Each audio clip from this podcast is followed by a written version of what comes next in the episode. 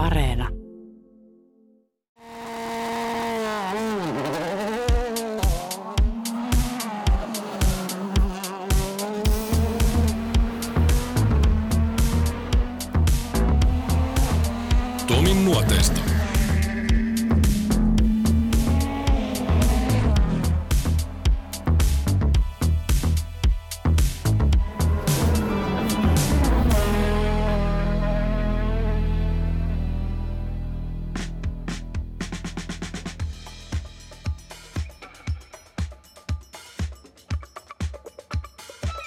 Jos haluatte esimerkin huippuammattilaisesta, äärimmäisen ystävällisestä ja kaikkien arvostamasta kartanlukijasta, joka ei hakeudu valokeilaan, kerron teille sellaisen.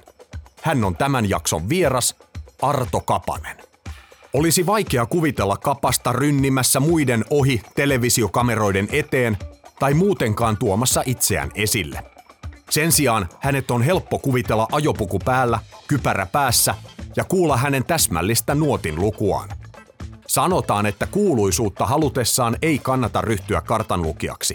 Ehkä siinä kiteytyy tämän jakson vieras Arto Kapanen. Kapasella on valtava kokemus kartanlukijan penkiltä. Lähes katkeamaton putki alkoi jo 80-luvun puolivälin tienoilla ja jatkuu edelleen. Ari Mökkönen, Jarmo Kytölehto ja Jani Paasonen ovat tunnetuimmat kuljettajat, joiden vierellä Kapanen on viihtynyt. Kapanen on kotoisin Petäjävedeltä ja asuu siellä edelleen. Joka syksyinen Jyväskylän suurrajot oli tapahtuma, joka vei myös Arto Kapasen mennessään. Eikä sinne muuta selitystä voi olla, että siellä se on pienelle pojalle tullut kipinä tuolla urria, urrian pätkän varressa ja se on jäänyt kytemään niin kuin turvepalo, että se on sitten roihahtanut liekkeihin sitten vanhemmalla iällä. Sieltä se on kaikki lähtenyt. Minkä ikäisen sä muistat, että sä oot ensimmäisen kerran ollut katsomassa Jyväskylää? Aika vaikea sanoa, minkä ikäinen. Varmaan joku alle kymmenen, niin se täytyy olla. Muistaakseni meni vielä isän reppuselässä, että semmoinen muistikuva on jäänyt. Toki sitten vanhempana ollut siellä ja tota, niin, aika vähän mitään muita ralleja sitten kävin niin kuin seuraamassa ennen kuin, ennen kuin sitten oli ajokortti ja pääsi, pääsi niin kuin itsenäisesti liikkumaan. Ennen sitä ajokortti-ikää, niin kyllä se oli oikeastaan pelkästään suurajot. Pyörikö se tuolla kilpailupaikoilla sillä tavalla, että huollot ja, no siihen aikaan tietysti oli kiertävät huollot, niin hait sä niitä paikkoja silloin, kun Jyväskylä ajettiin, sitten kun sulla itsellä oli ajokortti, kun sä ensimmäistä kertaa No joo, tuolla kyllähän niitä, tota, niin, ja täytyy vielä kertoa siitä ennen kuin oli ajokorttia, niin tota, tostahan päästettiin, tästä nyt ei linnuntietä ollut siihen vanhaan urjan lähtöön, kuin varmaan joku 6-7 kilometriä, niin, ja siihen aikaan ne sitten ajo, ajo niin kuin ihan kilpa-autolla nuotitti, niin tota, sieltä kun rähinää rupesi kuulumaan, niin silloin ei muuta kuin pyörän selkää ja täältä lähti poikalauma sinne, sinne katsomaan ja pyytämään nimmareita ja myöhemmin tietysti sitten mopolla. Sillä se on mennyt. Siihen aikaan jaettiin vielä nimmareita nuottijaksolla, kun pystyi pysähtymään. Juu. Ja tarrathan oli kova juttu. Taarat oli kova juttu ja sitten tosiaan niin kaikilla kuskeilla oli aikaa, kun nuotitusaikahan kesti, mitenkä, mitenkä pitkään se kestikään, että se oli useamman viikon. Silloinhan aina treenimäärästä puhuttiin niin kuin kilometreissä. Että nyt, nyt sanotaan, että kaksi kertaa pätkä läpi ja sitten ei muuta kuin ajamaan kisaa, mutta silloinhan puhuttiin aina, että montako tuhatta kilometriä on treenattu. Että se oli niin kuin, ja monet kuskithan ajoi siihen aikaan, että sitten ajoivat niitä pätkiä niin kuin ulkomuisti, että siellä ei ollut kartturiakaan sitten välillä kyyvissä ollenkaan. Että Kymppitonni oli sellainen maaginen raja. Se oli maaginen raja, joo. Ja viisi tonnia varmaan oli semmoinen minimi. Niin, alle sen niin sitten ei ollut treenannut yhtään. niin, kyllä. Et se oli, aika oli niin erilaista silloin kuin mitä nykyään. Että. Paloiko sulla hinku ratin taakse? Oliko se sillä tavalla innokas, että sun pitäisi itse päästä myöskin ajamaan? No on se varmaan jossain vaiheessa ollut, mutta tuota, niin sitten nämä taloudelliset realiteetit aina on niin tyrmännyt sen ajatuksen, että sitten oikeastaan sattumien kautta vähän päädyin tuohon kartturihommaan, että tuossa oli pari kaveria, Hiiliahon Timo ja Lehtosen Jukka osti semmoisen kakkosryhmän ladaaja ja huippupeli niin oli ladaaksi ja tota, niin pojat oli ilmoittautunut sitten tuohon Mesikämen ralliin ja Juka isä oli kuollut siinä vähän aikaisemmin ja sitten ei löytynyt semmoista sopivaa hautajaispäivää muuta kuin se juurikin se Mesikämen ralli lauantai. Ja no eihän siinä kuskin vaihoksella, että minä olin kuljettaja niin kuin papereissa, että, koska mä menin sen Jukan tilalle siihen. Että, niin tota, mutta kun kuskeja saa vaihella, niin Timohan toki sitten ajokisassa ja minä istuin kyyvissä. Ja siitä se kaikki lähti. Niin se oli sun ensimmäinen kilpailu. Minkälainen haaveiden täyttymys oli kakkosryhmän ladaa päästä kyytiin? No. En mä nyt sano, että se ladan kyydissä istuminen ei välttämättä oli se haaveiden täyttymys, mutta ylipäätään se kilpailu. No kyllähän se, niin, kilpa-auton kyytet varmaan jännitti yhtä paljon kuin nyt tämä haastattelu. Mutta tota, niin eihän sitä kisasta ole mitään niin kuin oikein semmoista kunnon muistikuvaa, että oli se niin shokki tavallaan kuitenkin, että ja tota, niin vesipumppu sitten särkyi jollakin pätkällä ja siihen keskeytettiin, mutta niin se antoi sitten semmoisen, sitten oli se turvepalo taas päällä. ja siitä se lähti. Jonkinlaista suuntaa sun kartturihommaa antoi se, että sä lähdit opiskelemaan Mikkeliin. Joo, silloin 86 samana vuonna sitten lähdin tuonne Mikkeliin opiskelemaan ja sitten oli just tämän Lehtosen Jukan kanssa ajanut silloin kesällä ajettiin, muistaakseni halliralli, kun se oli, ja siellä käytiin sitten Jukan kanssa ajamassa. Se oli toinen kisa, ja siellä toki päästiin maaliin ja oltiin ihan tosi kovia rallijätkiä jo siinä vaiheessa. Ja sitten tuli tota, niin lähdin opiskelemaan, ja tosiaan Mikkeli, ja sitten luokalle sattui muu Ari Mökkönen. Ja, ja, ja Ari oli siinä hommailemassa itselle ralliautoa, ja no minä sitten sanoin, että minähän voi lähteä kyytiin, jos ei muuta siihen löydy. Ja no Arihan osti se auto, ja sitähän tietenkin piti lähteä kokeilemaan siinä välittömästi, ja kuinka ollakaan oli aika myöhäinen syksy, loka marraskuun vaihe ja mentiin semmoista Arille tuttua sivuutietä, mutta yksi kurvi siellä oli sitten jäässä ja no siinähän tuli hommat heti siinä vaiheessa. Mutta sitten lähdettiin Kangasniemi ralli, taisi olla sitten 87, oli karsintakilpailu Junnu SM. Et siihen aikaan niin oli, muistaakseni neljällä eri paikkakunnalla karsittiin kilpailijoita, joista sitten aina luokasta tietty määrä pääsi sitten ajamaan itse SM. Että niin paljon oli harrastajia, varmaan 800 autoa suunnilleen oli niin kuin karsimassa. Ja sieltä sitten luokkansa parhaat, miten, miten sitten valittiin, mutta kuitenkin, niin sieltä sitten pääsi jatkoon ja lähdettiin ajaa sitä junnuessamme. Oliko sulla silloin Mikkeli aikaa, Ari kertoo itse, että sulla olisi ollut, oliko se 127 Fiatti, missä oli jotakin autosuunnistusjuttuja, joo, vai miten se meni? Joo, kyllä. Mulla on tota, niin, muistaakseni Keski-Suomen, onko piirimestaruus hopea autosuunnistuksesta. Olen itse ajanut, ollut kuskina ja tota, niin, silloin Hardeni Ilkka istui kyyvissä ja ajettiin autosuunnistusta aika ahkerastikin ajettiin jossain vaiheessa. Ja sitten tuli semmoinen piirimestaruus hoppeisen muistaakseni oli. Mutta Mökkösen kanssa teillä saman tien alkoi syn- synkata. Oliko se näin, että te löysitte yhteisen langan niin sanotusti aika nopeasti? No kyllä, siinä varmaan kaksi puupaita niin kuin kohtasi, niin siitä, siitähän se hyvin lähti. Että ei mitään, meillä oli ihan hauskoja hetkiä ja välillä mentiin vähän niin kuin yli rahkeitten, mutta niin, tietysti sitä pitää niitä rajoja kokeilla ja monen muista. Se oli se Junnu SM vuosi, se oli 88, eikö ollut, kun te siellä menitte? Siellä oli bussit ja kalliomaat. Ja, joo, se 8, joo, 87, 88 ajettiin sitä Junnu SM ja varmaan olet nyt viittaamassa siihen jokseenkin historiallinen hommahan se oli, että viiden numero ralli oli silloin talvella ja voitettiin se yleiskilpailu tosiaan sillä tonni 300 eskortilla Junnu SM. Ja homma varmaan perustui täysin siihen, että iso luokka lähti silloin ensiksi ja meillä oli numero joku siinä 40 huittilla, olisiko ollut. Ja se tie oli tullut niin karheeksi, että meillä oli aivan järkyttävä pito. Että se tonni 300, kun sinne ei sitä voimaa ole, niin se meni kuin kiskoilla. Tauolla muistaakseni sitä kisaa johettiin 900 sumpilla. Mutta tota, niin en muista sen kaverin nimeä. Se kaveri sitten joutui keskeyttää tekniseen vikaan ja mehän sitten otettiin sitten semmoinen eurojackpotti sitten ja voitettiin koko, koko yleiskilpailut. Oltiin me itsekin ihmeessä, että onko tämä mahdollista. Mutta niin ne tulokset näytti. Siltä vuodelta on myöskin tämmöinen Miikkulaisen, tästäkin mä puhuin itse asiassa myös Arin kanssa, mutta sekin varmaan muistat tämän aika hyvin. Sinne tuli itse asiassa vähän lisäinformaatiota, mitä mä en tiennytkään, mutta Joo. kuuluisa filmi, mm. jossa eskortti tulee, varmaan arvaat taas mihin mä viittaan. Tuulilasi Kyllä. puuttuu, se on käynyt Joo. jo seljällään. Joo. Ja sitten tullaan aivan miljoonaa ja Mökkösellä lapa pystyssä yhdessä, muistaakseni pelto oikeassa, kun meinaa Joo. karata taiteilija hanskasta, mutta Ari kertoi, että veditte siinä, että ei siinä, että se oli kaatunut ja tuulilasi pois, mutta kummallakaan ei ollut vöitä kiinni. Saatto olla. Ari oli aika nopeassa liikkeessä, kun saatiin se auto pyörille, niin silloin lähettiin. että tota, ei tietenkään nyt sitten niinku aikuisella iällä ei, ei tulisi tehtyä, mutta niin silloin, silloin sitä mentiin. Ja olihan se, olihan se hurja kokemus sekin, yksi monien joukossa. Mutta te nousitte ihan älyttömään kansansuosioon. Mä muistan, mä muistan sen ajan. Se oli Ari Mökkönen, Arto Kapanen pari oli sellainen, jota odotettiin penkalla ja sitten tietysti odotettiin kaikki nämä videohaastattelut, että missä vaiheessa saadaan niin. Mökkönen, Mökkönen mikrofoni varten. No joo, tarpeeksi kun pelleilee, niin sitä pääsee kansansuosioon. Mutta se oli semmoista, sanotaanko, huoletonta junnu-aikaa. Se oli sitä surutonta nuoruusaikaa ja Kekkonen ministeri vain. Muisteli Irvinkin nuoruusvuosiaan biisissä Suruton nuoruusaika.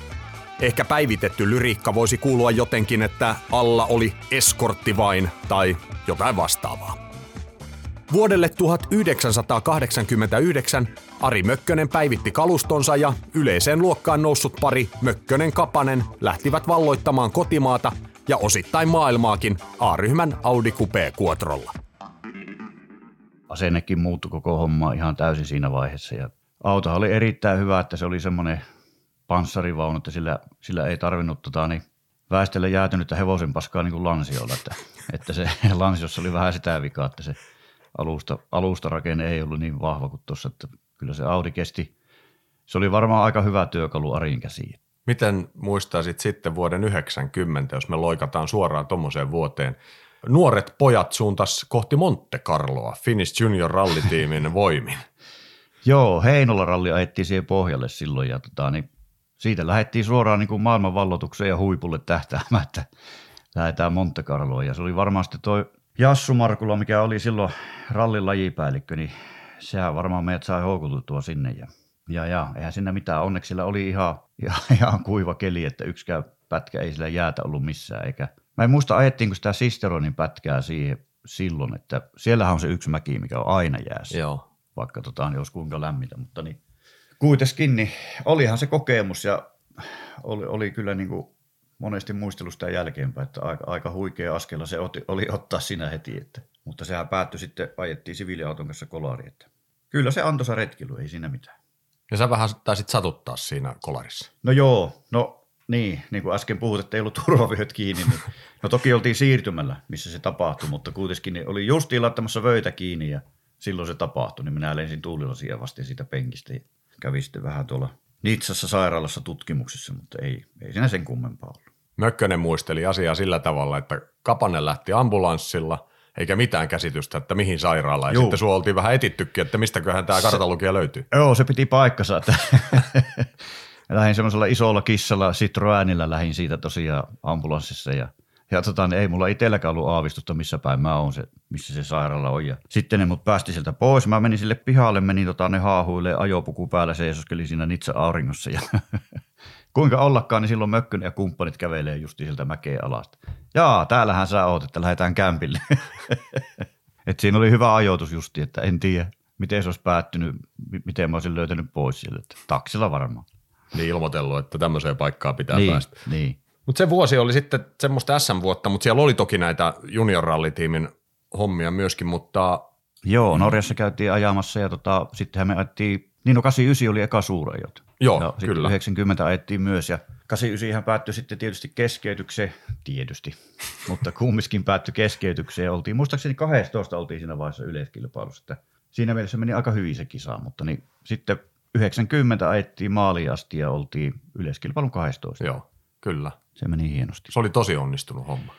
Se oli tosi onnistunut homma kyllä, että se oli niin kuin palosamia haavoille siihen edelliseen vuoteen ja kaikki, kaikkiin kommelluksiin. Että se oli ihan hieno homma. Mökkäsen ajotyylihän oli aika raju. Sillä se oli Audilla. aika roisi, joo. joo. Mä muistan Mynnilläkö se oli se pätkä tuolla Sysmä Lahti nurkilla. Semmoinen viimeinen, muistaakseni tullaan siihen ja Juu, pudottava. se semmoinen, niin ja semmoinen vasen putos sille alemmalle tielle. Ja, Koko lailla kahvoeellä tultiin. joo, mä olin Joo. katsomassa siinä itse asiassa. Okei, okay, just. Niin Se on jäänyt mieleen. Siitä alkoi kuvaajat lähti juoksemaan. Ja Joo, niitähän piti aina välillä pelotella niitä kuvaajia. se kuuluu Arin tyyliin. niin oliko Sarilla vähän semmoinen tapa myöskin ajaa, että pikkasen tultiin näyttävämmin ja sillä tavalla myöskin hauskuutettiin porukkaa ja itseäsi samalla. No olihan siinä varmaan sitäkin ja tota, niin, kyllähän yritys oli tapissaan koko ajan, että siitä niin kuin, ei ollut sitä on-off-asentoa, että se oli se on. No sillä sitä varmaan tietysti pitääkin yrittää ja hakea niitä rajoja, että välillähän ne sitten lipsati vähän liikaa, että kovaa yrittämistähän se oli ja tosissaan, tosissaan niin kuin yritettiin, mutta niin, siinä kävi sitten miten kävi. Mutta sen vuoden jälkeen teillä eros tiet Arin kanssa ja sun seuraava kuljettaja vuonna 1991 oli jo silloin erittäin nouseva nimi. Tai oikeastaan ei enää, enää edes nouseva nimi, vaan aivan tästä jostakin, ei tästä varmaan hirveän pitkä matka. Mä en No, nyt oikein tiedä, mihin suuntaan pitää. kaksi ka- kilometriä Niin. niin. tietä, ei sitäkään.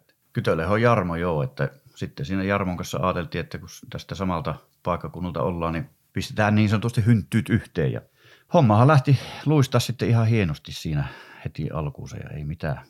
Jarmon kanssa oli mukava tehdä ja sitä taivaltahan sitten oli kymmenen yhteistä vuotta siinä. Että silloinhan sillä kopissa täytyy varmaan tulla toimeen, että kun niin pitkään ollaan yhdessä. Ja silloin käytiin ajamassa ensimmäinen asfalttikisa Belgiassa sillä kadetilla ja, ja sehän oli se Lotto Haspengouralli, muistaakseni oli nimeltään. Joo. Oli ihan hyvä tota, niin tämmöinen harjoittelukisa niin kuin asfalttiajo ajatellen, että ei ollut hirveän vaikeita pätkiä ja meidän autohan oli oikeastaan niin kuin sora-auto, missä oli vaan niin kuin sliksit alla, että jarrut ja kaikki nehän oli niin kuin sora-autosta, niin kuin, että ei ollut muutettu asfalttiautoksi. Kun ei ollut osia, niin tota, siinä varmaan se syy, että ja se herätti sitten tietysti huomioon siellä, että niin kuin Jarmo siinä omassa osiossaan sanoi, että Tim Aston kävi ihmettelemässä, että miten te voitte tämmöisellä autolla ajaa tuommoisia aikoja, että teillä on niin kuin pienet jarrut ja eikä ne alusta muutenkaan ole niin kuin asfaltille soveltuva.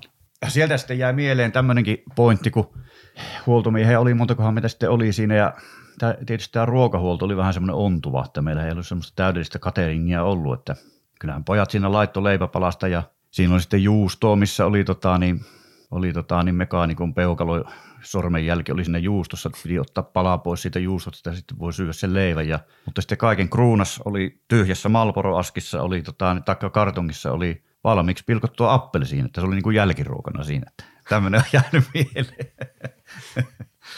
Se ei ollut ihan tehdastiimitasosta se ei, ollut, se ei ollut vielä siinä vaiheessa ihan semmoista tehastiimitasosta, mutta niin reissu tehtiin ja lopputulos oli hyvä ja se oli kyllä hieno, hieno reissu. Todella monesti muistellut sitä, että vähän saatiin tavallaan ihmeitä aikaa, että semmoisella autolla saatiin hyvää tulos. Tosiaan se, että siellä nyt ei jarrut joutunut silleen koville, että pätkät oli vähän semmoisia Pohjanmaa-tyyppisiä, että, että niin pitkiä suoria ja tietysti kovia jarrutuksia oli, mutta se ei ollut semmoista ihan siksakkia niin kuin jossakin Monte Carlossa tai Italiassa. Että. Miten se muuttui tämä homma siellä auton kabinissa, jos mä ajattelen henkilöitä Ari Mökkönen ja Jarmo Kytölehto, niin ollaan aika lailla tuommoisessa luonteenpiirteissä, jos ajatellaan, niin ääripäissä. Juu, nimenomaan kaksi ääripäätä. Että Jarmo oli hirveän rauhallinen ja se ei turhia mutissu silloin, että siirtymillä oli rauhallista näin ja käytiin pätkiä läpi siinä ja mitä on tapahtunut, mutta se rauhallisuus siinä oli. Ja sitten kun se lippu heilahti, niin sitten mentiin kovaa. Jarmo oli semmoinen enemmän semmoinen harkitsevainen ehkä kuskina. Jarmon kanssa tavoitettiin se maali aina yleensä, että niin. Toki tuli lipsahduksia aina siinä, siinäkin hommassa välillä, mutta pääsääntöisesti aina päästiin maaliin ja ehkä ei aina oltu se nopein auto siellä, mutta maalissa sitten kuitenkin niin se aina palkittiin se meidän semmoinen sanotaanko harkitsevainen ajo. Että se ei ollut ihan semmoista rämääpäistä touhua. Niin. Siinä se suurin ero oli.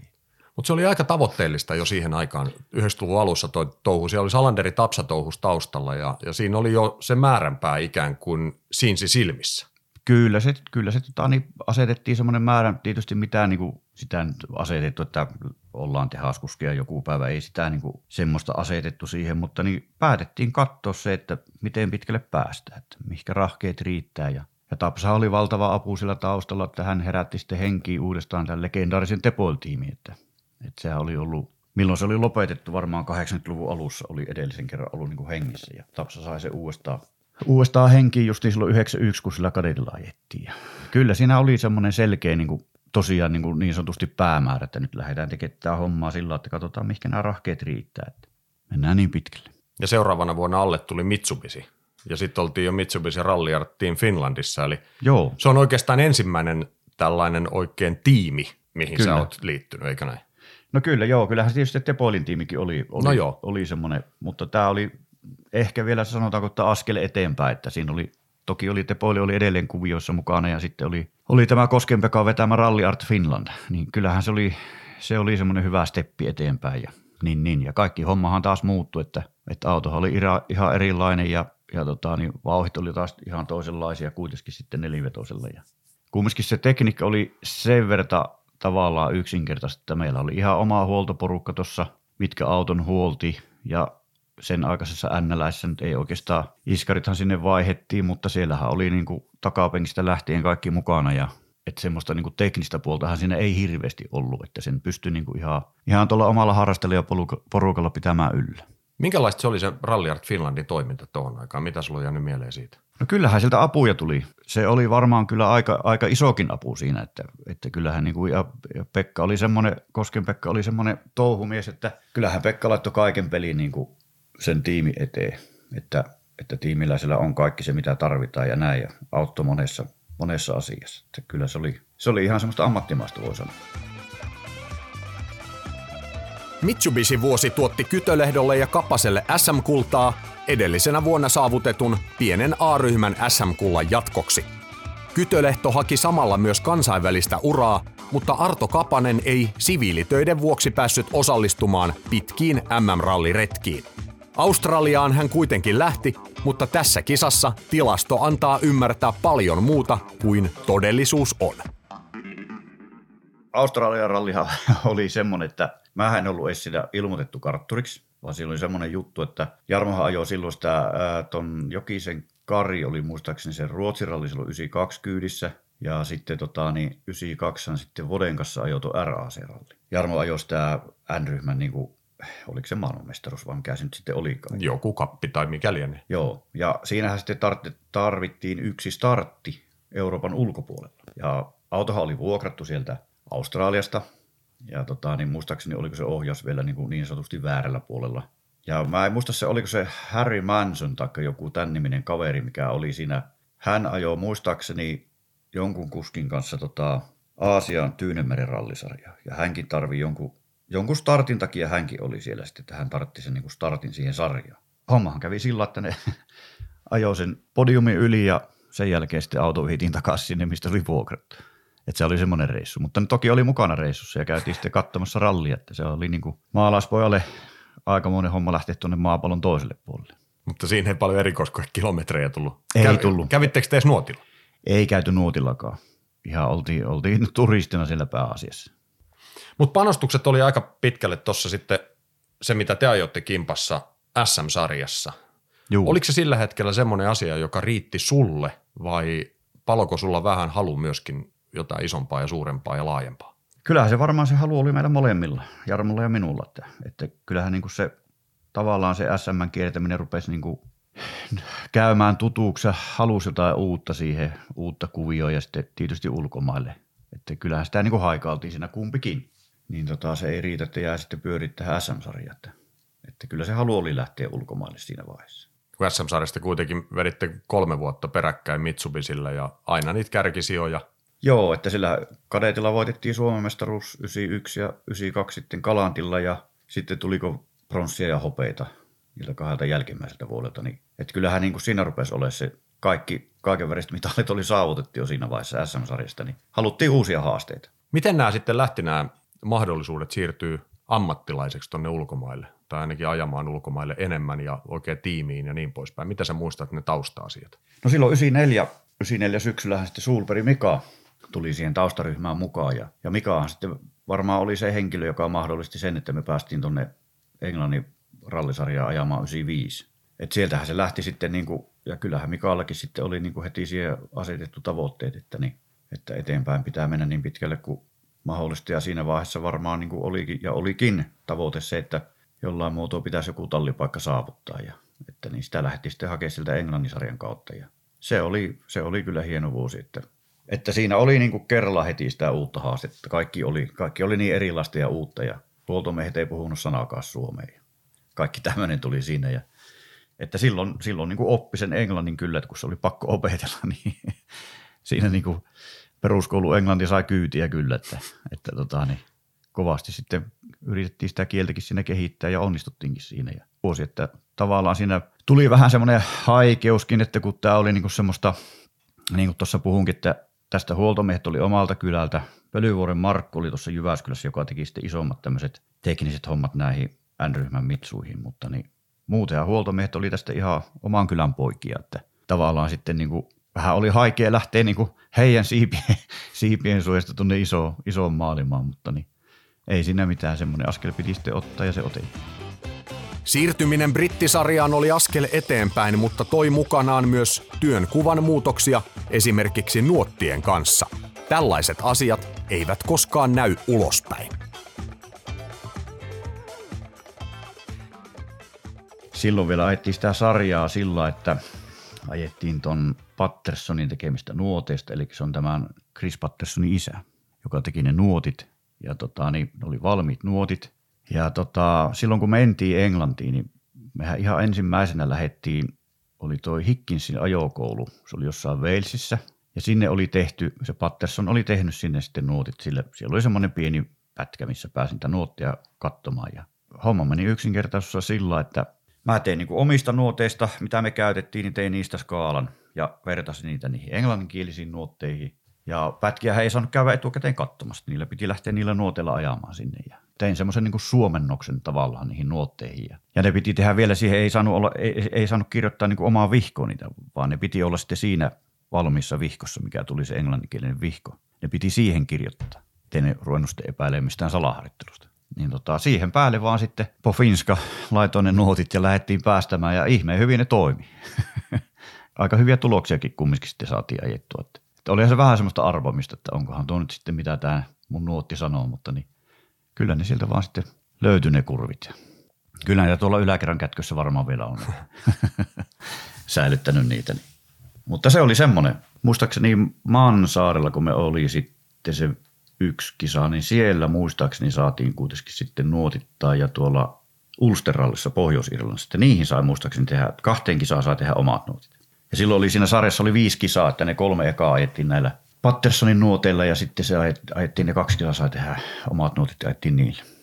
Ja sittenhän me ajettiin vielä 95, ajettiin tuolla Nissanilla RAC-ralli, että siihen päälle, että se oli niin kuin se kausi paketissa. Miten se Nissanin homma tuli?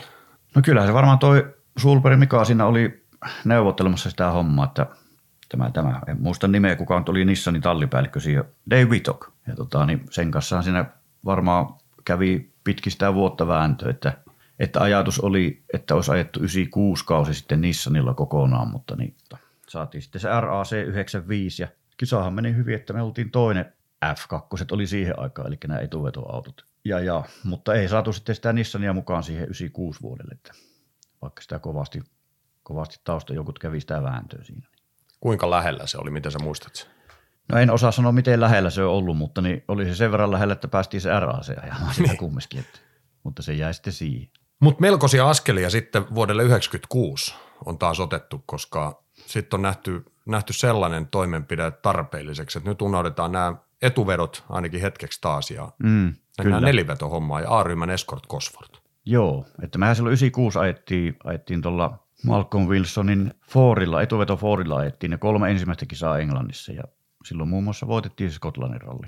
No sitten tota, niin kesäksi tuli, mikähän ralli, olisiko se ollut PTV ralli tai joku tämmöinen siinä Tampereen ympäristössä, niin siellä sitten ensikosketus tämmöiseen Escort Cosworthiin A-ryhmäläiseen ja siellä muistaakseni viimeisellä pätkällä, kun meiltä hajosi sitten kytki vai vaihelaatikko jotain siinä, mutta päästiin maaliin ja ja sitten jälkeenpäin puhuttiin, että siellä oli muistaakseni oli Kankkunen ainakin oli ajamassa ja olikohan sitten samana vuonna Sainz vai oliko sitten, en muista. Mutta kumminkin Kankkunen ainakin oli sinä vuonna.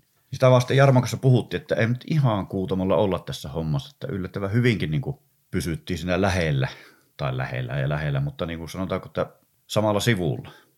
Siitä sitten luottavaisin mieli hänen sitten ralliin ja tota, niin hupsista vaan kolmanneksi tultiin siellä, että se oli kyllä siinä niin kuin kyllä taas yllätimme itsemme, että ei sitä varmaan niin kuin lähetty hakemaan sieltäkin, sieltäkin sinnekin lähdettiin niin kuin ajamaan sillä mielellä, että katsotaan mikä tämä meidän taidot riittää, että, että ei ollut mitään semmoista etukäteen asetettu tavoitetta, missä joukossa voitaisiin olla monentena kuin taikka näin. Tokihan sekin sijoitus tietenkin tuli sitten toista epäonnen myötä, mutta sehän kuuluu tähän ralliin ja olihan se aika huikea homma teillä oli kontakti tuonne Fordin tiimiin jo, Malcolmin tiimiin sen etuvetoauton kautta, Juu. kun te ajoitte siellä Britteen Joo. saarilla. Ja nyt olitte neliveto eskortilla kolmas Jyväskylässä. Oliko siinä jotakin kytkyä sitten, että olisi ollut mahdollisuus jopa Fordin tehdastiimiin? No kyllähän se varmaan niin taka-ajatuksena siinä oli toki, mutta se, että, tuota, niin, että kyllähän sitä lähdettiin nyt sitä rakentaa sitä pakettia sillä, että katsotaan mitä tästä tulee, että mihinkä ne, mihinkä ne taidot riittää, että onko, onko meistä sitten niin kuin tehaskuskiksi. Ja että sillä mielellään siihen niin kuin lähettiin. Ja sittenhän me saatiin kolme kisaa vielä sille syksylle lisää, mutta nehän meni kaikki sitten, siinä oli epäonneen mukana, että ne kaikki jouttiin keskeyttämään. Sanremossa vähän osui johonkin. Joo, Sanremossa se tapaus oli semmoinen, että meillä oli, muista Miselinillä vai Pirellillä, kummalla me nyt sitten ajettiin, taas se misukka olla niin. se Tommi oli ajanut ulos siinä ykkösellä. Silloin Harjanne loukkasi sen sel, muistaakseni selkeänsä Joo, pahasti. Kyllä. Me jouduttiin ottaa tosi pitkään siellä. Oltiin varmaan tunti toista, odotettiin, että päästiin sille pätkälle. No sehän oli sitten, olisiko se ollut toinen tai kolmas mutka ja kylmät renkaat. No sinnehän se muksahti nurin sitten. Se oli siinä. Et siinä, ei, siinä ei hirveän kauan keritty Sanremoa ajaa.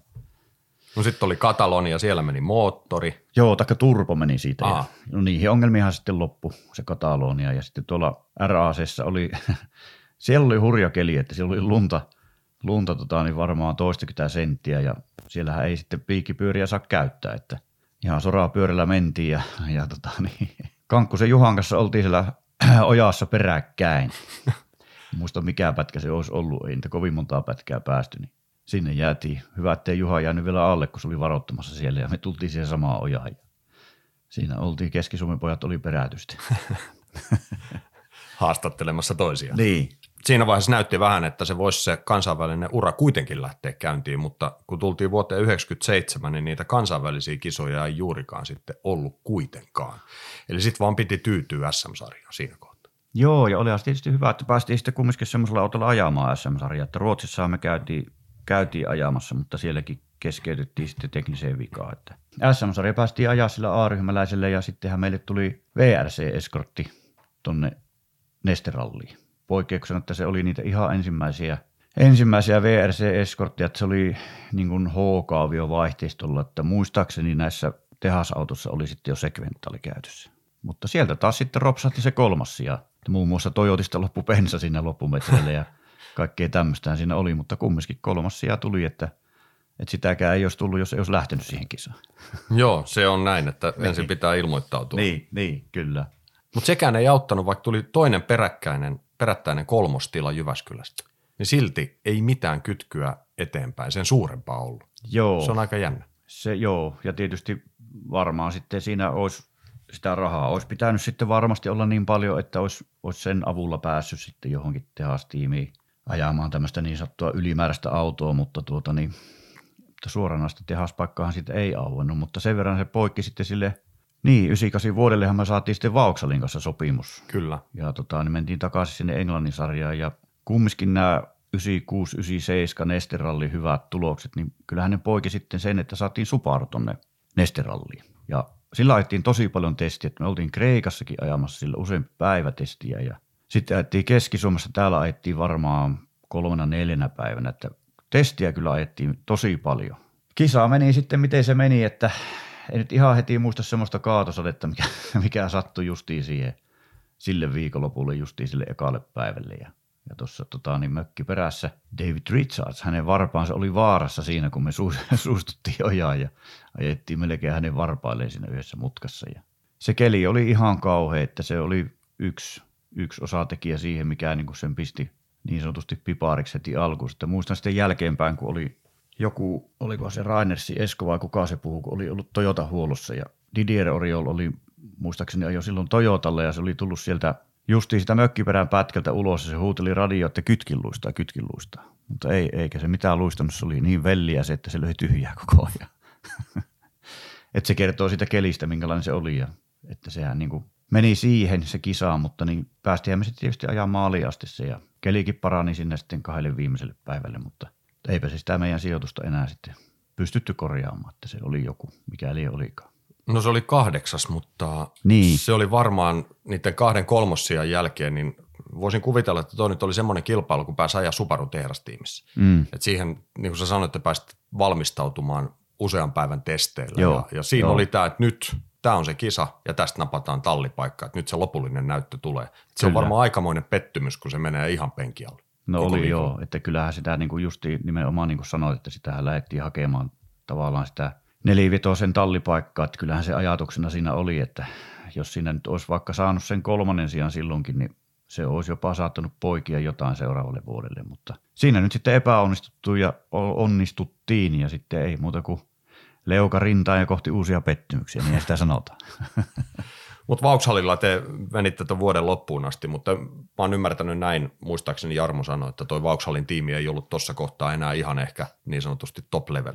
Ei se ollut ja se autokaan ei ollut. Se autohan tuli silloin y- 98 vuodelle. Sehän tuli siitä uudesta Astrasta, mikä sitten oli F vai mikä se oli se korimalli, mutta kumminkin niin se autohan oli minun mielestä pitkin vuotta vähän semmoinen keskentekoinen. Että, ja myös sitten 99 vuonna, kun ajettiin sillä se toinen vuosi, niin mun mielestä se auto ei koskaan niin kuin, tullut semmoiseksi, että se olisi istunut Jarmon käteen oikein niin kuin, että jos muistelee sitä vanhempaa Astraa ja kadettia, niin En tiedä, olisiko niillä ajettu samaa vauhtia, mutta niin, semmoinen on niin kuin tullut mieleen jälkeenpäin, että ei sitä autoa koskaan saatu niin hyväksi, että se olisi käynyt, sanotaanko meidän käteen, eli minun ja Jarmo yhdessä sitä hommaa tehdään, että niin. Ei sitä autoa, autoa saatu semmoiseksi ikinä. Mutta 99 vuodelle täällä on hauska nimi äh, sun kuljettajana Ruotsin rallissa, eli Jani Paasonen. Joo. Tässä vaiheessa tämä oli tämmöinen heittokilpailu ja Paasonen on lähestynyt kapasta, että lähdetäänkö ralliin ja No itse asiassa joo. vai miten tämä kävi? No Sulperi Mikahan oli hänenkin taustalla siinä vaiheessa ja tota, niin Mikahan sitten niin kuin ehdotti. Ja sä ehdit Mikan kanssa olla jo tunturissa ennen sitä. joo, keskeyttämässä. Joo. Silloin oli muuten tunturissa 50 astetta pakkasta. Joo, se oli se vuosi. Joo. 52 parhaimmillaan. Niin oli, joo. Joo, niin tota, sitten toi Mika ehdotti, että lähtisi Janin kanssa, kun mä nyt kumminkin oli ollut Ruotsirallissa muutamia, muutamia kertoja ennen sitä. Ja, ja tota, niin Jokisen Kari ei sitten ilmeisesti päässyt lähtemään sinne, että kun Karin kanssa hän ajoi sitten SM samaisena vuonna, niin mä sitten hyppäsin Janin kyytiin siinä vaiheessa ja ihan ensimmäisen kerran nähtiin sitten tulla Mä menin junalla Turkuun ja Jani tuli sieltä hakemaan, että siinä käteltiin ja esiteltiin itsemme. Ja siitä lähti meidän yhteistyö käyntiin. Ja kyllähän siinä heti huomasi, että nyt, nyt on aika lahjakas kaveri kanssa siinä niin kuin kuskin paikalla. Että, että tota, niin me oltiin muistaakseni toisena päivänä oltiin N-ryhmän nopein siellä. Jos mä nyt en ihan väärin muista, että jollain viillä kuulla sekunnilla niin kuin sen päivän osalta oltiin nopeimpia. Ja sitten lopputuloksessa oltiinkohan me neljäs sitten. Puhakan Jokke voitti muuten sinä vuonna siellä ja oltiin varmaan neljäs. Se olitte itse asiassa kolmas. Kolmas, okei, joo. Muistinkin sitten väärin. Se oli taas kolmas, joo. Mutta pykälällä paremmaksi, mitä muistelin. Niin, kerrankin näin päin. Niin, kerrankin näin päin, joo. Monesti muistetaan ehkä vähän parempi sijoitus, mitä se sitten tilastoissa niin, lukee. Niin. Mutta se oli kyllä tosiaan, se oli hieno reissu ja, ja tota, niin siinä tosiaan sitten huomasi, että Janissa on vähän semmoista kuskiaineesta. Mutta sulla oli kuitenkin siinä vaiheessa tietysti päätähtäen äh, Jarmon kanssa Joo, viedä se kyllä, projekti eteenpäin, kyllä, eikö niin? Joo. Joo, kyllähän siinä niin kuin olin, olin sitoutunut siihen niin sanotusti siihen projektiin, että me vielä 99 ajettiin sille Englannissa. Ja, ja, ja sinä vuonnahan meillä oli aika paljon sitten, niin kuin ajettiin Nesterallissa sillä Vauksallilla ja sitten ajettiin Sanremossa ja, ja, ja, ja, ja sitten vielä toi RAC taisi olla siinä viimeisenä sitten. Se loppui siihen. Pitkä yhteistyö Jarmo Kytölehdon kanssa oli tulossa päätökseen. Viimeinen oljenkorsi oli vielä yksityinen Hyundai-tiimi, jonka väreissä Kytölehto ja Arto Kapanen koittivat ajaa brittisarjaa, mutta auto oli kilpailukyvytön, eikä finanssipuolikaan yksityistiimissä ollut kehuttava. Jos mä nyt oikein muistan, niin siinä oli Kumhon renkaat ja sitten varmaan se budjetti tuli sieltä, tai ainakin sitä yritettiin kovasti saada niin kuin sitä rallirenkaan kehittämisbudjettia, että niillä olisi ja kyllähän me kehitettiinkin, oltiin niin kuin siinä kehitystyössä mukana, että sitä rengasta kehitettiin ja ei sitä ihan huono tullut siitä rengasta, että se, se rupesi jopa toimimaankin ja se rengas. Ja, mutta niin, silloinkin oli tarkoitus, että olisi ajettu täällä Nesterallissa, mutta justiin niin kuin sitten, no Nesterallihan se loppui se kaikki, että kun sinne ei päästy, niin rahat oli sitten, niin kuin kirstu oli tyhjä siinä vaiheessa ja se tarina loppui siihen. Että Englannissa sillä kerittiin ajaa kolme vai neljä kisaa, kun me sillä ajettiin sillä autolla. Ja auto oli hyvä, paitsi että siinä ei niin, niin sanotusti ollut moottori, että se oli hyvin alitehoinen verrattuna niihin muihin etuvetosiin. Että, mutta muuten auto, niin kuin se, se kyllä istui Jarmon käteen oikeinkin hyvin ja tota, niin, niin kuin Jarmonkin kehu, että on hyvä auto ajaa. Ja, mutta se vaan se tehon puute vaiva sitä autoa. Ja sen vuoden päätteeksi sitten, oliko se nyt kymmenen vuotta, kun tehitte kimpassa suurin piirtein? Kymmenen vuotta, joo. joo. Siitä 91. Siitä sitten 2000 loppu siihen tosiaan siihen kesään. Ja sitten Neste, Nesterallin, kun piti tulla sillä autolla, mutta niin auto ei tullut, niin sittenhän me ajettiin Rovanperän Harrille ja Pietiläisen Ristolle ajettiin etuautoa Nesterallissa. Ja Harrihan silloin niin kuin löi itsensä läpi, että ajoi sillä Korollalla. Ja niin, niin se oli niin kuin se Harrin läpimurto kisa. Mutta teidän tiet eros Jarmon kanssa, siis lähinnä sen takia, että Jarmolla loppu ajamiset tuohon. Kymmenen vuotta Joo. saman kuljettajan kanssa pääpiirteissään ja, ja Joo. naapurin kundi tuosta mm. vajaa kaksi kilometriä, niin ne on aika rajuja paikkoja, kun tuommoinen tarina päättyy. On, onhan se tosiaan ja sitten vielä se korostuu, että kun se on tästä samalta paikkakunnalta ja niin kuin suunnilleen ikänsä tuntenut ja kaikkea näin, niin kyllähän se niin kuin semmoinen harmin paikkahan se oli, mutta tuota niin, eihän siinä mitään. Sitten lähettiin, että mä halusin jatkaa vielä omaa uraani sitten kartturina ja sitten lähettiin Paasosen kanssa 2001 sitten niin kuin ajamaan kimpassa sitä vuotta. Ja Ruotsin rallihan meillä oli se eka ja, ja tota, niin mehän ajettiin Lappirenkailla. Kaikki oli ilmasta meille, että saatiin Lappirenkaat sieltä ruotsalaiselta kaverilta, joka sitä hommaa pyöritti ja Ja tota, niin se rengas toimi aika hyvin semmoisen kymmenen ekaa kilometriä, mutta sitten se varmaan niin paljon se runko kuumeni taikka jotain, että se menetti sen pidon. Mutta se oli siihen, siihen asti se oli vielä toimi kohtuu hyvin. Ja, mutta hommahan sitten päättyi siihen vermolantilaiseen mäntyyn, että tota, niin, se oli se viimeinen kurvi, missä se pito sitten todellakin lakkas. Niin sunnuntai-päivä, että kumminkin päästiin aika hyvin ajamaan siinä. Oliko se helppo hypätä Janin kyytiin, Paasosen kyytiin siinä vaiheessa, kun te olitte yhden rallin ollut jo aikaisemmin, pari vuotta aiemmin, kun se nyt tapahtui se Ruotsin rallin keikaus. Ja, ja sitten oli, kun ei. sä ikään kuin vapauduit markkinoille. Niin, niin. Joo, ei siinä ollut mitään. Se oli ihan, ihan niin kuin, että oltaisiin oltu ikuisia ystäviä tavallaan, että se lähti niin helposti käyntiin. Varmaan sen ansiosta, että kun se yksi kisa oli ajettu siihen, siihen aikaisemmin, pari vuotta aikaisemmin, ja se oli mennyt hyvin, niin molemmat lähti hyvällä mielellä sitten kohti uusia seikkailuja. No se on yksi mun uraani kyllä hienoimmista ralleista, että se Etelä-Ruotsin ralli Janin kanssa ja me voitettiin se. Varmaan säkin tiedät sitä historiaa, että miten paljon siellä on suomalaisia ollut ajamassa, varsinkin 80-luvulla ja 90-luvun alussa. Oli hyvinkin suosittu ralli, että ehkä sen rallin tilalle sitten tuli nuo Tallinna ja kun Neuvostoliitto hajosi ja Tallinna taikka Viro niin aukesi rajat, niin sitten aika paljon ruvettiin siellä ajamaan. Mutta niin kuin Etelä-Ruotsin rallihan oli, oli tosiaan ollut, Sundströmin Mikko oli monta kertaa johtanut sitä ja ajoi aina kovia pätkäaikoja sinne, mutta niin syystä tai toisesta aina sitten joutui keskeyttämään. Niin se oli siinä mielessä huikea homma, että sinne mentiin, pätkät sai ajaa kerran läpi ja tehdä nuoti, mutta ei saanut tarkistaa. Että lähdettiin sillä paperilla sitten niin kuin itse kisaa. Ja kyllä, kyllähän se aika, aika semmoinen kutkuttava tilanne on lähteä semmoisella paperilla sitten päästämään, mutta niin – niin vaan sitten päästettiin ja tuli yleiskilpailun voitto sieltä. Et siinä oli vielä, muistan yhdessä vaiheessa, en muista mikä pätkä se oli, mutta siihen autoon tuli semmoinen käyntihäiriö, että se hyytyi ihan täysin se auto. Että se meni semmoista ihan niin, kuin, niin sattua kävelyvauhtia vähän, vähän kovempaa. Ja mentiin muutama kilometri sitä pätkää, sitten se heräsi uudestaan henkiin. Siitä homma jatkui sitten, tiputtiin siinä vaiheessa varmaan toiseksi tai kolmanneksi, mutta niin, niin vaan pystyttiin Mats Jonssonin sitten rökittämään siinä lopussa. Ja sitten toi Henning Sulberg oli kanssa niin kuin siinä voittokamppailussa kiinni, mutta hän muistaakseni ajoi ulos siinä sitten viimeisenä päivänä. Ja että me jäätiin sitten Jonssonin kanssa vääntämään kättä siihen. Ja se oli apauttista rallaa 10 sekunnin erolla varmaan sitten voitettiin yleiskilpailuja. Se on niin semmoinen ainut, ainut tota, niin kisa, missä on podiumilla kuunneltu maamelaulu. Että se oli niin kuin siinä mielessä kanssa aika hieno. Auto oli siis tämmöinen VRC Focus ja sitten kun tultiin Jyväskylään, niin sitten tämä on hieno projekti, kun oli tämmöinen mestari- ja oppipoikahomma Joo. samassa tiimissä, kun te veditte Markkua jo 50 kilpailunsa ja Paasonen Kapanen toisessa autossa. Kyllä joo, ja siihen liittyy vielä semmoinenkin, että niin kuin tuossa alussa puhui, että kun nimmareita haettiin tuolta Urjalta ja yksi niistä oli tietenkin Markku Alein, joka antoi nimmareita siellä, niin mä saan sitten kunnian istua hänen kyydissä yhden päivän Markku kokeili sitä. Hän ajoi sillä autolla sitten Nesterallin, millä me oltiin Janin kanssa ajettu aikaisemmin. Markku oli menossa testaamaan sitä autoa ja jostain kumman syystä minut sitten valittiin siihen kartturiksi. Sain sen päivän istua Markun kyyssä ja se oli, sanotaanko näin, että se oli aika iso kunnia meikäläisen. Minkälainen kaveri oli Markku auton sisällä? Tämä kiinnostaa no, kaikkia. No, no sehän on sitä tultea tappuraa. Niin. ja nuotteli siinä mielessä oli semmoista niin kuin, mitenkään vähättelemättä, mutta semmoista vanhakantaista, eli niin kuin vasen eri nopea et nyt sanotaan vaikka, että vaseen eri, niin sinne piti lukea niin kuin se, ja matkat oli kymmeniä metriä, että se oli aika työlästä lukea. Kumminkin sen verran oli sitä kyytiä siinä, että se oli aika työlästä lukea se nuotti, mutta kaikki meni hyvin hei. Minkälainen Markku oli tiimikaverina sitten Jyväskylässä? No kyllähän se, kyllähän Markku, niin kuin, Markku on Markku. Kaikkihan tietää Markku, niin kyllähän se hauska kaverihan Markku, että kyllä niin kuin, sieltä kanssa niitä tarinoita löytyy, että kun on vaan aikaa jutella. Niin ihan tosi mukava. Mutta jos ei teillä Jarmon kanssa, Kytölehdon Jarmon kanssa mennyt projektit sillä tavalla maaliin asti, että olisi tullut tehdaspaikkaa MM-sarjan nelivetotiimistä, sanotaan nyt näin, mm. siis MM-sarjan tiimistä.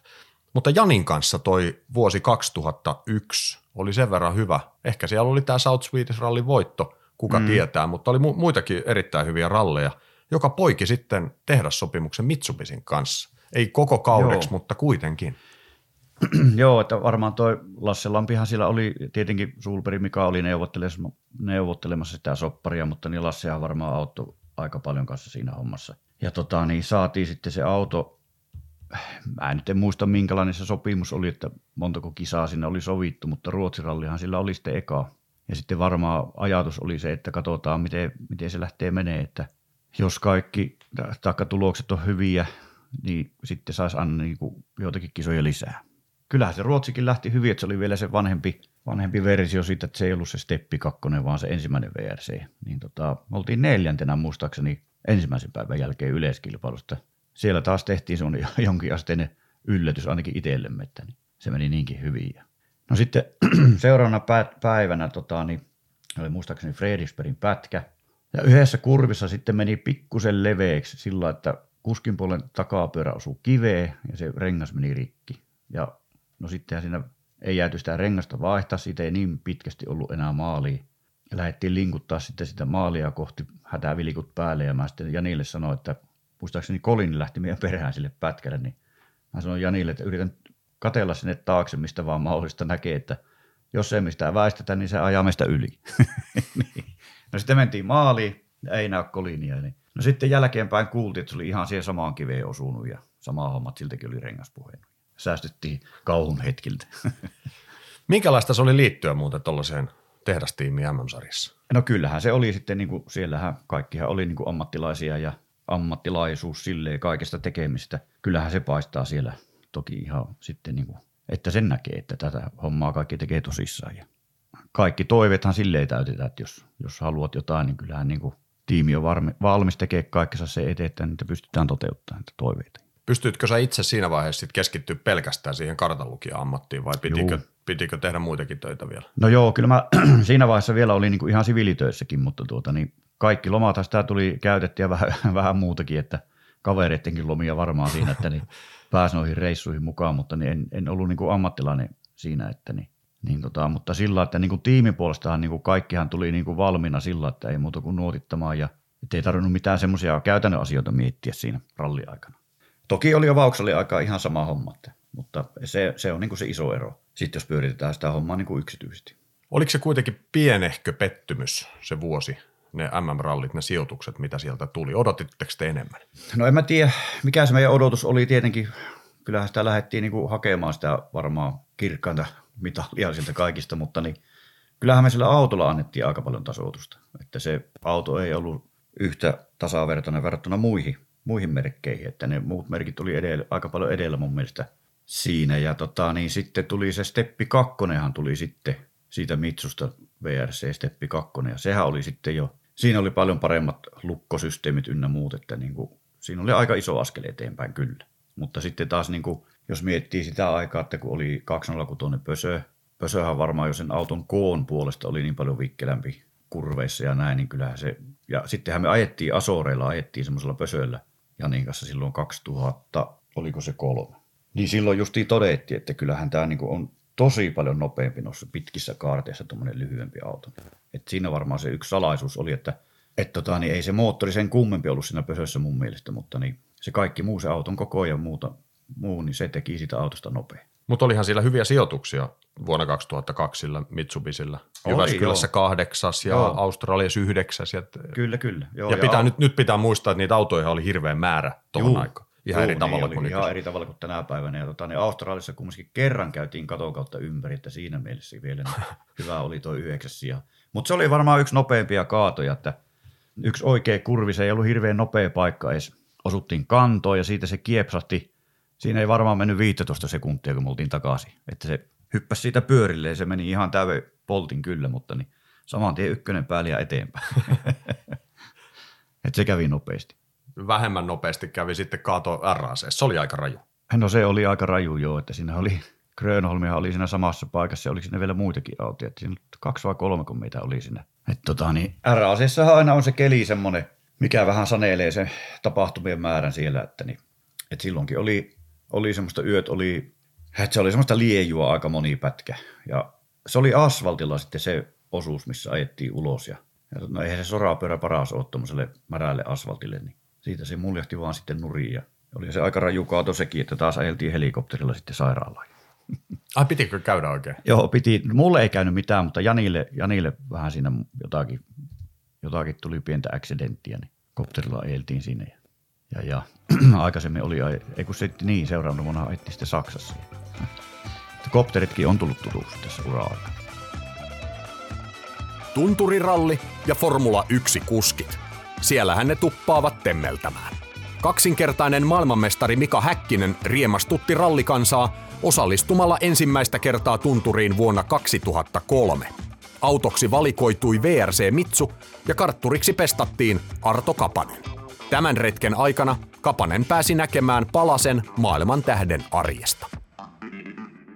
Mersuha oli ostanut siinä vaiheessa niin kuin mun mielestä Mitsubisin, että nehän liittyi jotenkin, Mersu ja Mitsubishi liittyy yhteen. Ja tota, niin sen takia se koko romuttu se, niin, se, meillähän oli sopimus vuodesta 2003 Kouvanin kanssa oli sopimus. Oliko siinä neljä ekaa kisaa, oli niin kuin alustavasti sovittu ja siellä oli kaikki, oli neuvoteltu palkasta lähtien jopa, että, että tota, niin, olisi ajettu, mutta sitten tuli tämä muutos siihen ja sehän loppui sitten niin kuin Kouvanin, se ei ollutkaan enää tallipäällikkö, vaan sinne tuli se saksalainen, mikähän se kaverin nimi, Quant oli se sukunimi muistaakseni, joka ei sitten niin kuin ollut rallin kanssa ollut missään tekemisessä ja se homma meni aika hakuuseksi koko se rallipuolen touhu siinä vaiheessa, mutta, niin, mutta sitä kautta sitten tuli tämä Häkkisen, mikä halusi ajaa, ajaa tota, niin jonkun rallia. Tunturirallihan siihen tietysti oli ihan fiksu valinta, että sai nuotittaa viikon ja pääsi niin tutustumaan siihen nuottia näin. Ja, niin sitä kautta se tuli mulle sitten se homma. Ja, ja tota, niin kyllähän me Mikan kanssa ajettiin tosi paljon testiä ja, ja tota, niin testithän meni aika hienosti, kun tietysti kun ajettiin samaa tietä ees takaisin, mutta niin kuitenkin kyllä siinä kun muutaman kerran hän kuunteli nuottia ja vähän oppi sitä tietä, niin kyllä siinä ihan semmoinen hyvä vauhti rupesi olemaan. Mutta sitten niin kuin itse kisaa ajettiin kyllä ihan varman päälle, että, että sovittiin se jo ennen lähtöä, että niin nyt ei lähdetä tekemään mitään hölmöä, että oli vauhti mikä tahansa, niin kyllä niin maali on tavoite. Ja, ja se saavutettiin ja eihän se tietysti mikään hirveän hyvä ollut se sijoitus, mutta se saavutettiin mitä lähdettiin hakemaan siltä, että kumminkin kun se rallihan oli hänelle uutta siinä vaiheessa siinä mielessä, että että sitten kun siihen tulee nuotin kuuntelu ja nuotin teko ja kaikki tämmöinen, niin aika paljon mä tein sitä nuottia kyllä siellä, että avustin Mikaa siinä. Niin. Mutta se oli niin kuin siihen kokonaisuuteen nähdä, että mitä nyt itse näkee sen homman siitä, että kun ulkopuoliselle voi sanoa, että miten se noin huonosti ajoa, mutta se, että kun on itse mukana siinä ja tietää, mitkä kaikki vaikeudet ja hankaluudet siinä on, niin se oli ihan hyvä tulos. Sitten sä pääsit näkemään myöskin sen, että minkälaista on tuollaisen todellisen kansansuosikin elämä, kun se saapuu auturheilupiireihin. joo, joo, se kyllä siinä tuli, että Mikahan on muuten ihan, meillä oli tosi mukava viikko siinä ja että tota, niin ihan semmoinen rentokaverihan hän on ja on niin kuin elämässä, mutta sitten kun johonkin pysäyt, niin yhtäkkiä se on tuhat muutakin kaveria ympärillä. Että sehän se iso ero on.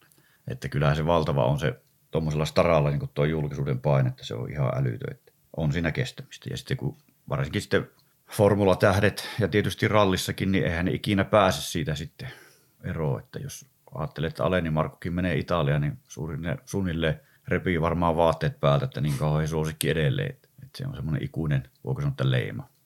Mutta Janin kanssa, Paasosen kanssa te ajoitte tosiaan tuona vuonna. Sä viittasit jo tuohon Asoreihin ja siihen 206 Joo. hommaan. Joo. Se oli varmaan aika, se Asorien kisa on kuulemma makea. En, en tiedä itse siitä se, Joo, kyllä se on ihan hieno kisa ja siellä on muutama semmoinen oikein, oikein hieno pätkä ja on, on sitten niin kuin vaativiakin pätkiä ja se, muutama, se yksi pitkä pätkä, se kääntyy sitten niin kuin ihan koko ajan, että sillä ei 100 metriä suoraan, niin sillä ei montaa ole, sillä onkohan se jotain parikymmentä kilometriä, että siellä niin kuin suu kuivaa niin kuin tässä haastattelussa, että, että tota, niin koko ajan saa tekstiä suoltaan, niin se on kyllä ihan hieno kisa joo ja mehän johettiin aika ylivoimastikin sitä just sillä 206. Mutta muistaakseni sitä kardaani meni poikki sitten ja ei niillä sitten ollut siihen mitään varaosia mukaan, että se sen takia jäi kesken se homma.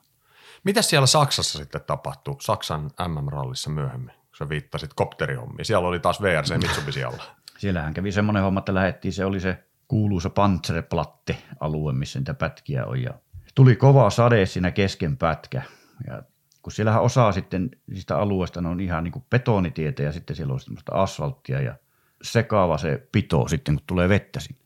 Ja tota, niin yksi kurvi sitten oli semmoinen, missä se lähti vesiliirtoon ja siitä eteenpäin en muista mitään. Mutta jälkeenpäin kuulin, että 171 oli, kun se auto irtosi siitä niin kuin siihen vesiliirtoon. Ja seuraava muistikuva on sitten se, että palomies siinä läpyttelee poskille ja kysyy, että kuka olette missä ollaan. Kokeili tietysti heti, että onko kaveri mitenkä pihalla. Ja tota, niin mulla meni sitten lapaluu murtu ja tietysti tuskat oli kovia ja mä yritin sitä kömpiä ulos, mutta ei ne päästänyt mua sitä penkistä pois ja heitti semmoisen ressu mun päälle ja rupesi rälläköimään kaaria poikki siitä, että ei siinä, ei siinä ollut sitten, ei ne antanut mun tulla sieltä pois. Sitten valitin selkeää ja sitten niin kuin tota lavan aluetta. Niin siinähän ne piti penkissä ja tosiaan sitten helpotti vähän sitä poisottamista, ne otti kaaria pois siitä ja, ja siitä lähdettiin sitten läpyttelemään kopterilla sairaalaan. Mitä sä vastasit muuten siinä vaiheessa, kun se palomies koputteli? Muistitko no, kuka oot ja missä Joo, olet? kyllä mä heti olin kartalla, että esittelin itseni siinä ja sitten sanoin, että Saksassa ollaan. että se ei niin kuin silleen ollaan tullut sen pahemmin, mutta niin, on siinä jonkinlainen ajanjakso, että en, ei niin kuin mitään muistikuvaa ole. Kauanko se joudut olemaan Saksassa sairaalassa sitten? No joo, siinähän nyt sitten Janin kanssa maattiin. Janikin tuli sitten tarkkailuun sinne sairaalaan, Janille ei tullut niin pahoja. Muistaakseni ei oikein mitään tullut siinä, murtumia eikä muita. Niin. No sittenhän mullehan oli varattu siellä leikkuu aika, leikkuu saliin maanantaina. Ja minä sitten rupean inttää vasta, että minä en muuten tänne jää leikkaukseen. Ja, että minä lähden kotiin. niin. Kauan sai suostutella sitä lääkäriä, kun se lääkäri sitten vannutti, että sun pitää mennä lääkäriin sitten, kun sä menet Suomeen. Mä sanoin, että ihan varmasti menee lääkäri, että sen verran on noita kipuja tuossa. Niin, niin, sitten tiimi järjesti lennon kotiin ja siinäkin oli vielä semmoinen hauskuus, että oli, ne varas mulle lipun bisnesluokkaan. Normaalisti lennettiin sillä turistiluokassa. No siihen aikaan oli sitten niin kuin, tämä taloudellinen tilanne oli siinä mallissa, että niin kuin, ihmiset matkusti paljon ja bisnesmiehet matkusti. Ja se bisnespuoli oli, sinne oli laitettu ylimääräisiä penkkirivejä. Se oli ihan hitoa Mä en mahtunut sinne istumaan, kun mulla oli käsi paketissa. Mä sanoin lentoemolle, että voinko mä mennä tuohon verhon taakse, kun siinä sitten, siinä oli verholla oli jaettu niin se bisnes ja turistipuoli. Mä sanoin, että tuossa turistipuolella näkyy olevan tuossa verhon takana tyhjä, että voinko mä mennä siihen istumaan. Miten sä nyt sinne menet, kun sulla on bisneslippu? Mä sanoin, että mun on paljon helpompi olla siinä, kun mä sain vähän jalkoja suuriksi näin. Mutta kyllä se tarjoulu sitten onneksi pelasi siihen verhon taaksekin. Että Mutta tämmöinen jäi siitä reissusta mieleen. Että, et tota, niin sittenhän siitä toivottiin sen syksyn aikana ja, ja tota, niin lääkäri sitten Jyväskylässä meni, en muista sen lääkärin nimeä, mutta oli hyvin spesialisti justiin näissä tämmöisissä murtumahommissa ja muissa, niin sanoi, että olipa hyvä, että et antanut itse leikata, että ei tämä mitään leikkausta tarvitse tähän. Tähän arpeutuu kyllä ajan kanssa. Ja nyt se on ihan kunnossa, ei se ole kummitellut millään tavalla. Mutta tuon vuoden päätteeksi sun yhteistyö loppui myöskin Paasosen Janin kanssa. Ja...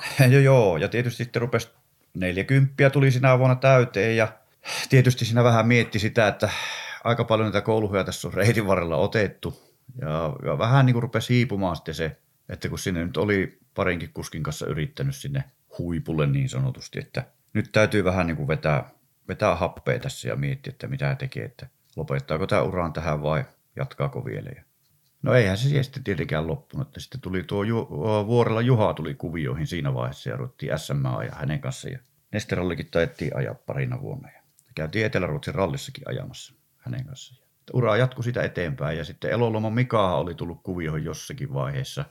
Olikohan se peräti 2001 vuonna oli hänen kanssa yhden kisaan, kun hän osti Puhakan jokelta, osti sen Lanserin silloin. Olikohan se kuuspuolikas vai mikä se oli. Ilmeisesti Jokke sitten oli yllyttänyt Mikael, että soita Artolle, että jos se lähtisi kyytiin, että vanha kokenut Mitsubishi-mies. Niin, niin, niin tota, no mehän sitten Mikaan kanssa lähettiin ja hyvin synkkäs kaikki yhteen. Ja Mikaan kanssa on tähän päivään asti ajettu, niin kuin 20 vuoden aikana ajettu useampi rallia. Mutta takaisin, jos mennään siihen niin kuin sen 2003 vuoden jälkeisiin tapahtumiin, niin tosiaan vuodella Juha siinä oli ja muutama vuosi ajettiin hänen kanssa. Ja hänellä oli uskomaton epäonni se auton kanssa. Siihen, niin kuin hänen autoon tuli semmoisia teknisiä vikoja monesti, että niitä ei varmaan ollut kellään muulla. Että siinä oli niin, kuin niin kauheita epäonneja siinä touhussa mukana. En, en tiedä, miten se voi olla edes mahdollista, mutta näin se vaan meni. Sitten tosiaan Mikan kanssa siinä ajeltiin 2000-luvulla useitakin kisoja. 2008 on muistaakseni semmoinen vuosi, että mulla ei ollut lisenssiä ollenkaan.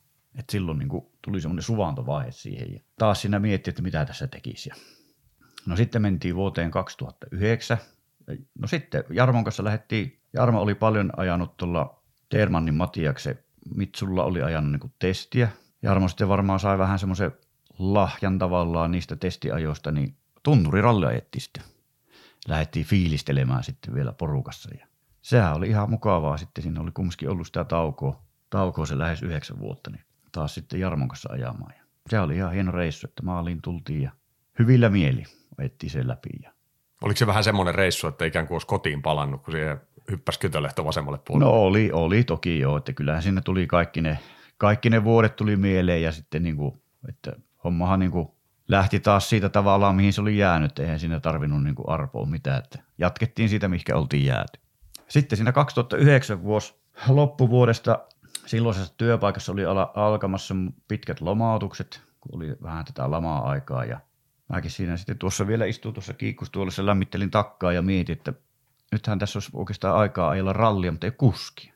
No minä sitten soitin Pietiläisen Ristolle, että ei sulla sattu sulle siellä jemmassa ylimääräistä kuskia, vaikka tunturirallia. Risto siinä hetken mietti, että ei, ei, ei tässä nyt, hetkinen, miten Eskelisen Mikko?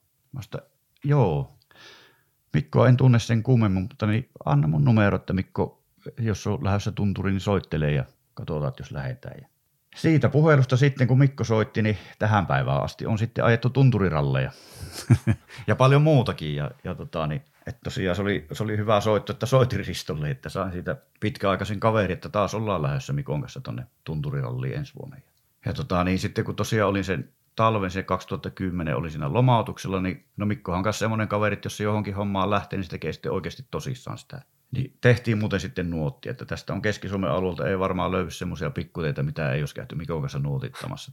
Tosi ahkerasti Mikko paneutui siihen hommaan ja tehtiin sitä nuottia ja, ja tietenkin sitten käytiin ajamassa testiä kisa-autolla ja kyllä Mikko pääsi hienosti mukaan siihen nuottihommaan ja väittäisin, että jos Mikko, tietysti Mikollakin on 50 ikää, ja silloinkin oli jo sen 40 korvilla, että jos Mikko olisi nuorempana lähtenyt panostaa tuohon ralliin, niin olisi siitä varmaan tullut semmoinen aika hyvä SM-tason kuski. Että ei se nyt, jos miettii niin kuin viime vuonnakin ajettiin, edellisenä vuonna ajettiin kuin tunturi, ja nyt sitten viime, viime tai siis tänä vuonna tultiin sitten, Mikko osti se VRC Fiestan 2014 spekki. Siitä vaan kurautettiin sitten niin kuin hyvää tulos ja kumminkin niin kuin parin päivän testille. Että kyllä se niin, kuin, niin paljon silläkin on siellä ytimessä tuo ajaminen, että kyllä se heti lähtee luonnistumaan. Että on hienoja reissuja tehty Mikonkin kanssa. Tuosta, kun sä viittasit siihen, että 40 oli ikää ja vähän mietit, että mitä tässä tehtäisiin, niin sen mm. jälkeen luovutitko sä kuitenkin siinä vaiheessa sillä tavalla, että sä et enää haaveillut ammattikartalukija urasta, mutta sä halusit kuitenkin jatkaa lajin parissa? Joo, kyllä se näin meni, että ei, kyllä ne haaveet niin loppu siihen, että sitten otettiin vaan nuo realiteetit tuohon, että kun kumminkin tuon verran on ikää, niin nyt ruvettava miettimään sitten, että jos pääsi takaisin niin kuin SM-sarjaan. Ja sehän siinä toteutui. Ja, ja, ja sitten täytyy tietysti tuosta vielä niin uravarelta mainita, ää, meidän seuran, seura muuten täytti 60 vuotta nyt. Meillä oli viime lauantaina juhlat. Ja meillä on tämmöinen emerituspuheenjohtaja Alpo Kukkonen, hän on ollut 20 vuotta puheenjohtajana. Ja hänen kanssa ajanut monet, monet rallit takavetoisella eskortilla, että se on niin ollut vähän – sanotaanko, että ne on ollut semmoisia perhetapahtumia siinä mielessä, että ei, ei, ei mitenkään niin negatiivisesti, vaan että Alpon koko perhe ollut koiraa myöten mukana monessa reissussa ja tosiaan niin se on ollut taas vastapainoa niin tämmöiseen vähän totisempaa SM ynnä MM-ralleihin. Niin on Alpon kanssa varmaan ajettu yli 30 rallia ja, ja tota, niin se on ollut semmoista puhtaasti niin kuin harrastetason hommaa, mutta tosi hauskaa, tosi hauskaa, että, että niin kuin semmoistakin on tullut, tullut harrastettua siinä kaiken muun sivussa. Ja sitten tota, niin itse on ollut tässä, meillä on tämä kyläseppäralli ollut muutaman kerran rataamestarina ja sitten monella pätkällä ollut EK on kakkospäällikkönä ja ihan sulkumiehenä ja että niin kuin semmoista laajaa repertuaaria niin kuin tässä rallin parissa tullut harrastettua. Niin ralli on sulle, jos mä ajattelen, niin varmaan aikamoinen elämäntapa myöskin. No onhan sitä semmoinen muodostunut, että kyllähän monesti miettii sitä, että mitä kaikkea tässä olisi jäänyt kokematta, jos ei, jos ei olisi niin tätä polkua kulkenut. Että on, se, on se kyllä ollut huikea. Että, et tota, niin ja sitten nyt tässä vielä niin, kuin niin sanotusti vanhoilla päivillä, että kun on tosiaan päässyt vielä tämmöisen modernin kaluston kyyti, että Eloluoma Mika hommas tänä vuonna Skoda R5 ja, ja Mikola, Eskelisen Mikola tosiaan on se VRC 2014 Fiesta, niin et saanut vielä niin olla näillä, näillä senioripäivillä niin kuin tosi hienoja autojen kyyvissä ja ja tota, niin ihan kumminkin niin kuin silleen hyvällä, hyvällä tasolla se harrastus edelleen. Ja kaikki sanoo aina, että sieltä on tullut elämänmittaisia kavereita. Mä voisin uskoa, että on, sun on sama. On, on. Kyllä, kyllä. Joo, ja kaikki se kokemus. Se, että missä on päässyt käymään tuolla maailmallakin, niin eihän niissä paikoissa ikinä tullut käytyä. Että jos, jos niin kuin voi olla, että jos ei olisi tässä lajissa ollut, niin Ruotsin laiva olisi semmoinen ainut niin kuin ulkomaan kokemus, että et tota, niin kyllähän tämä on niin paljon tuonut, tuonut värikkyyttä tähän elämään, että ei niitä voi, ei niitä voi niinku korvata millään.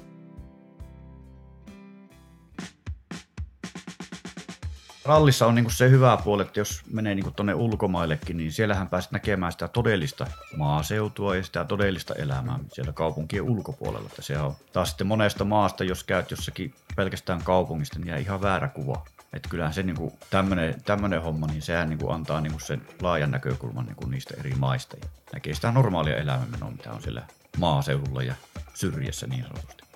Me istutaan nyt Petäjävedellä marraskuussa vuonna 2022. Kun kalenteri tästä vaihtuu vuoteen 2023, niin sen vuoden joulukuussa, pari päivää ennen jouluaattoa, Arto Kapanen täyttää 60 vuotta. Niin, oikein itsekään usko sitä, mutta niin toi, onneksi toi mieli on pysynyt semmoisella niin 15-20-vuotiaan tasolla, että kroppa rupeaa antaa vähän periksi, mutta niin mieli on kyllä niin kuin silleen niin kuin siellä edelleen. Ja yksi tekijä varmaan sitten on, kun tämmöisessä touhussa pyörii vuodesta toiseen, niin tämä jotenkin pitää nuorena tavallaan, että tässä nyt on tietysti aina hommat tehdään tosissaan, mutta kyllähän tähän kuuluu semmoinen poikamainen leikki, leikkimielisyys mukaan myös tähän ralliin, että tämä on tämä semmoista niin kuin leikkiä tavallaan, vaikka tehdään tosissaan, niin kuin sanoin. Onko mä oikeassa, haistanko mä oikein, että sulla ei ole aiko mustakaan lopettaa? Että sä et ole edes miettinyt semmoista, että, että lopettaisi harrastuksen. En mä sitä vielä ole miettinyt. Että tota, niin, mä en ole koskaan niin kuin, ollut minkään lukujen perään enkä saavutusten perään silloin. Mutta mulla on nyt 296 rallia. Niin tää nyt antaa semmoisen kipiin, että kyllä mun se 300 pitää saa tähti. Vaikka niin kuin sanoin, että en, en niin kuin tuijottele niitä lukuja, mutta niin onhan se nyt semmoinen virstanpylväs, mitä tässä nyt voi niin kuin antaa itselle lisää motivaatio lähteä havittelemaan. Ja mä uskon, että se nyt ensi vuonna voisi toteutua. Näetkö se sinne tunturiin nyt ainakin on lähdössä? Tunturi on lähdössä joo, ja kyllä tässä vähän on sitten paljon, tai paljon, mutta niin on muutakin puhetta ollut tuossa, että, että Jari Tuurin kanssahan mä sitten uusi tuttavuus tuli tänä vuonna, niin ajettiin toi sektoralli ja sitten ajettiin Kouvola SM. Ja tota, niin ainakin Jari oli hyvin tyytyväinen sitten meidän yhteistyöhön ja kyllähän vähän väläytteli, että miten jos ensi vuonna otettaisiin niinku uusiksi tuo sektoralli, että eihän minua tarvii hirveästi houkutella, että saa vaan sommiteltua kesälomat siihen viikkoon, niin eiköhän se ole sillä se lennä. Meinaatko juhlia kolmatta sadetta starttia? No mä lupaan pysyä nuotilaan. Olisiko se hyvä, hyvä tota, niin tyyli lähteä sitä juhlistamaan? Se on ihan hyvä. Mm, kyllä.